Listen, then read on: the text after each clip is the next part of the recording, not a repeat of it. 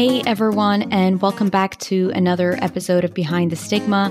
I am Sierra Minova, the host and founder of the B T S podcast, and this episode is the first episode of our mini education series, and the topic today will be on memory. So what is the mini education series?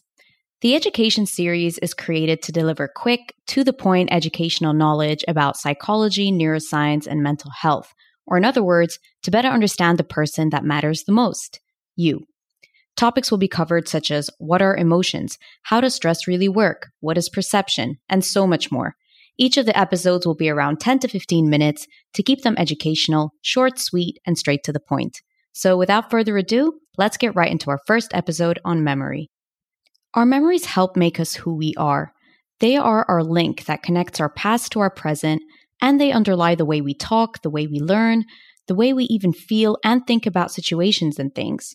But very interestingly, it doesn't only make us who we are because of our past conscious memories and experiences. Many now say that memory also makes us who we are on a deeper unconscious level.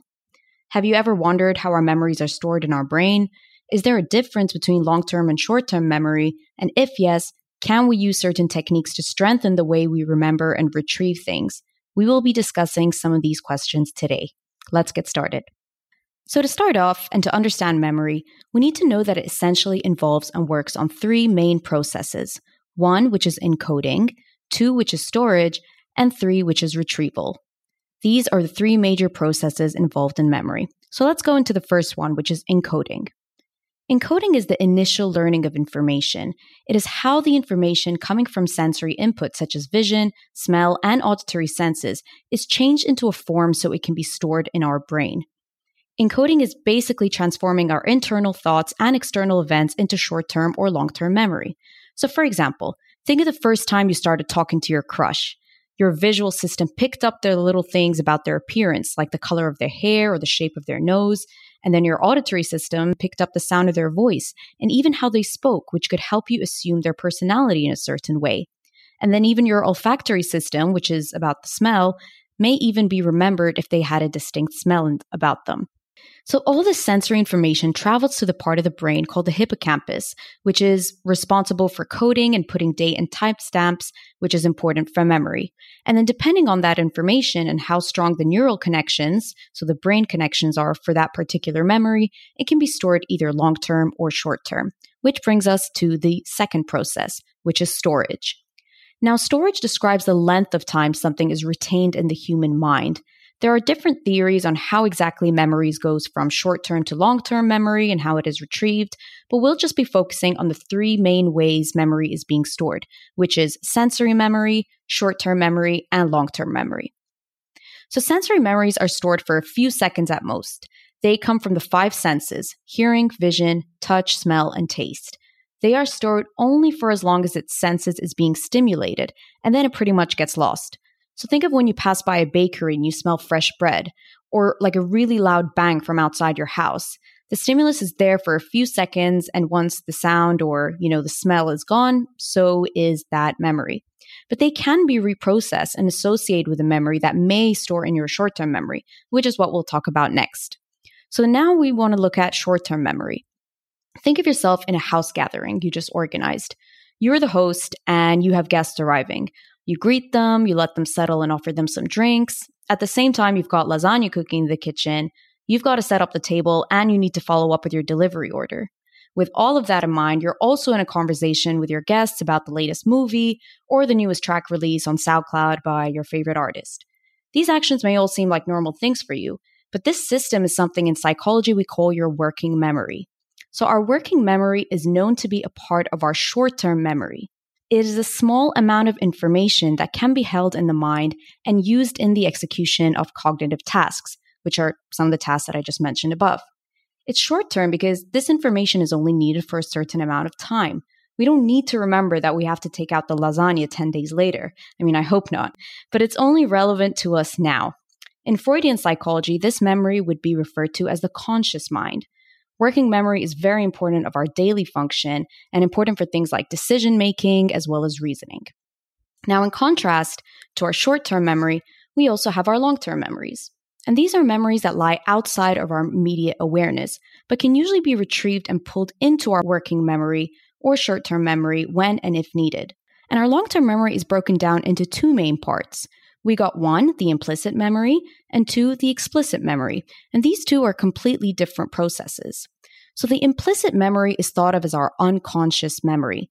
It's memories that we can't really recall or describe. So think of catching a ball or how you ride a bike or a car. We don't need to consciously recall driving, but our bodies automatically or our memories automatically have stored this. And so we know how to drive or ride a bike, even let's say if we haven't done it for a while. It's stored in our implicit memory. Implicit memory is very interesting because it's said to be a very important part of how we react to things in our everyday life as adults and how we perceive and experience things. As children, our earliest memories are actually implicit, meaning unconscious, because our brains are not yet developed enough to encode explicit memories, which I remind you are the conscious memories we have. Those conscious memories are usually developed by the age of three. So researchers say that implicit memory, the unconscious memories, are actually where a lot of our traumas come from, especially early childhood traumas. And while trauma-related implicit memories are not available to our conscious minds, we still carry them with us, sometimes long after the trauma has occurred. So these memories are stored in our limbic system. These implicit memories can influence the way we move, hold, associate, feel or not feel our bodies, and they also may impact our thoughts, internal dialogue, fantasies, behaviors, and our self-concept. Dan Harris, who is the ex-American journalist for A B C News and the founder of ten percent Happier, mentioned in one of his talks how his client during hypnotherapy was able to remember a vivid memory of himself being strangled when he was younger. And he said, "I feel it, I remember it." His mother, who was sitting next to him during the hypnotherapy, was in absolute shock because he basically remembered the issues he was having while at birth. So this comes to show that although we may not know it, our bodies store memories. And in fact, I strongly believe that these memories can be stored intergenerationally, meaning passed on from family generations, which are actually well being researched into right now, and which is why we could have such strong belief systems and core values that are embedded in us that are hard to break. Now, on the other hand, we have explicit memory. The explicit memory is the one that we can consciously access. So, for example, when we want to remember what time we have to meet someone or remembering your friend's birthday, explicit memories, the ones that we consciously recall, can be broken down into two types, episodic and semantic. Episodic memories involve the recollection of life events and our personal experiences, but it can be also be something as simple as the dinner you had yesterday. Whereas semantic memories is focused on general knowledge, such as facts and figures, like the capital city of a country, and they're usually context-free. This is important, and it's interesting because our brain networks and regions used for episodic and semantic memory and the way we retrieve this information are also different. And this leads us to the final process, which is retrieval. The way we retrieve memories is dependent on where or how it is stored. To give an interesting story about this, there was a patient named H M, which is one of the most famous cases in psychology. And Henry, hence H, was twenty-seven years old when he suffered from severe epilepsy. And there was a neurosurgeon, a crazy mofo, if I could say so, removed a part of his brain, the hippocampus, the brain region important for memory. And although the operation was successful in reducing his seizures, it left H M with severe memory loss. Now, H M was no longer able to form new memories, so he was not able to keep anything in his explicit memory. He was not able to remember new experiences, events, or any personal experience. But his short-term memory was intact. He did retain the ability to learn some new motor skills, such as becoming faster at drawing through a picture of a maze or learning how to use a walking frame, which he had to when he sprained his ankle. But this learning was happening on a subconscious level. He had no conscious memory that he had seen or done the maze test before, or that he was using a walking stick. So he had no conscious or long-term memory of using it, but it was stored in his implicit memory, meaning his unconscious memory. So essentially, every task H M repeated was always new to him. And he was known to be quite a very friendly and happy person and delightful to work with because he never seemed to get tired of doing those, you know, tedious memory tasks because they were always new to him. Crazy, right? But memories aren't just short-term and long-term or explicit or implicit. There are so many interesting studies and facts about the way our memories work. For example, research has shown how we can even store fake memories. There was a study that took images of students from their childhood and changed the entire setting of their original photo. So what they did was, instead of showing them the original photo, they placed them with their parents in a hot air balloon and asked them if they remember that experience. Over fifty percent of the students were able to recall that event, that day, and what happened, which is simply amazing because that event was completely falsified. It wasn't true. But this shows us how strongly our memories can be altered. And these are some of the issues, for example, that can be faced in the criminal system. For example, there have been other studies that show the way we ask a particular question can impact the way we remember a memory. So language is very important. Like asking someone, how tall was that person?